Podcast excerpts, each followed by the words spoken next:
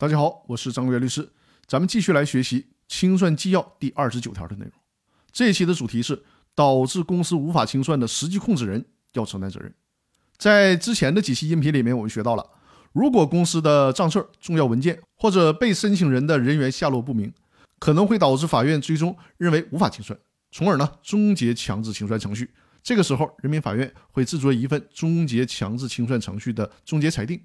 于是呢，清算纪要第二十九条里面明确下来了，法院在制作这类终结强制清算程序的裁定当中，应当向债权人告知，也就是说，告诉债权人可以向造成公司无法清算的清算义务人、实际控制人主张有关权利。这么做是对债权人利益的一种有效的保护。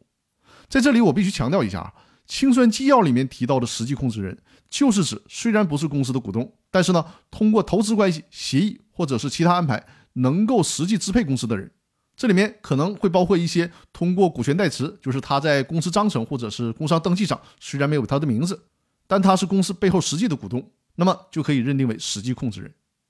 公司法司法解释二里面虽然没有将实际控制人明确的界定为清算义务人，但是呢，从其应当对未能清算承担相应民事责任的角度来看，无论是有限责任公司还是股份公司，实际控制人都可以被列入清算义务人的范围。那以上就是今天要学习的内容，感谢各位的收听，我们下期继续。